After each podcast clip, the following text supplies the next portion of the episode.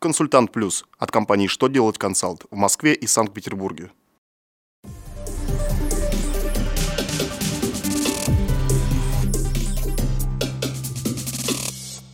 Добрый день! Для вас работает служба информации телеканала «Что делать ТВ» в студии Кристина Альшевская. В этом выпуске вы узнаете, каким вопросам будут уделять внимание аудиторы при проведении проверок, в каких случаях нарушителей таможенного порядка ждет не наказание, а предупреждение, когда с компенсацией за использование работникам автомобиля начисляются взносы. Итак, о самом главном по порядку –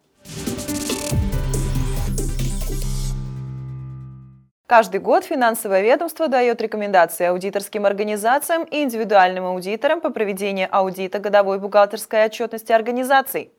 И в этом году Минфин не стал нарушать традицию, опубликовав рекомендации по проведению аудита отчетности за 2015 год. В своем письме он указал требования, предъявляемые к формированию аудиторского заключения. Особое внимание Минфин рекомендует уделить обоснованности величины аудиторской выборки и наличию соответствующей документации.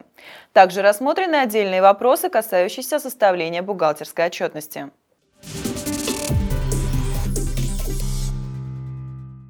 Депутаты хотят ввести возможность назначения юридическим лицам наказания в виде предупреждения за отдельные правонарушения из сферы таможенного порядка, в отношении которых сейчас предусмотрены штрафы.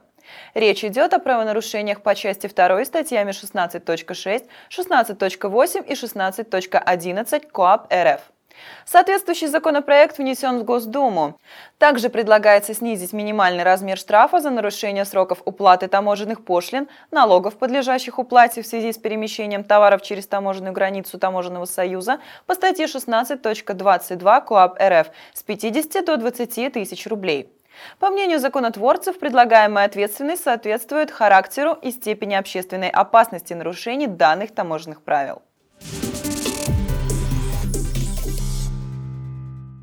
Когда работодатель выплачивает работнику компенсацию за использование личного транспорта, то из этих выплат не должны выплачиваться страховые взносы.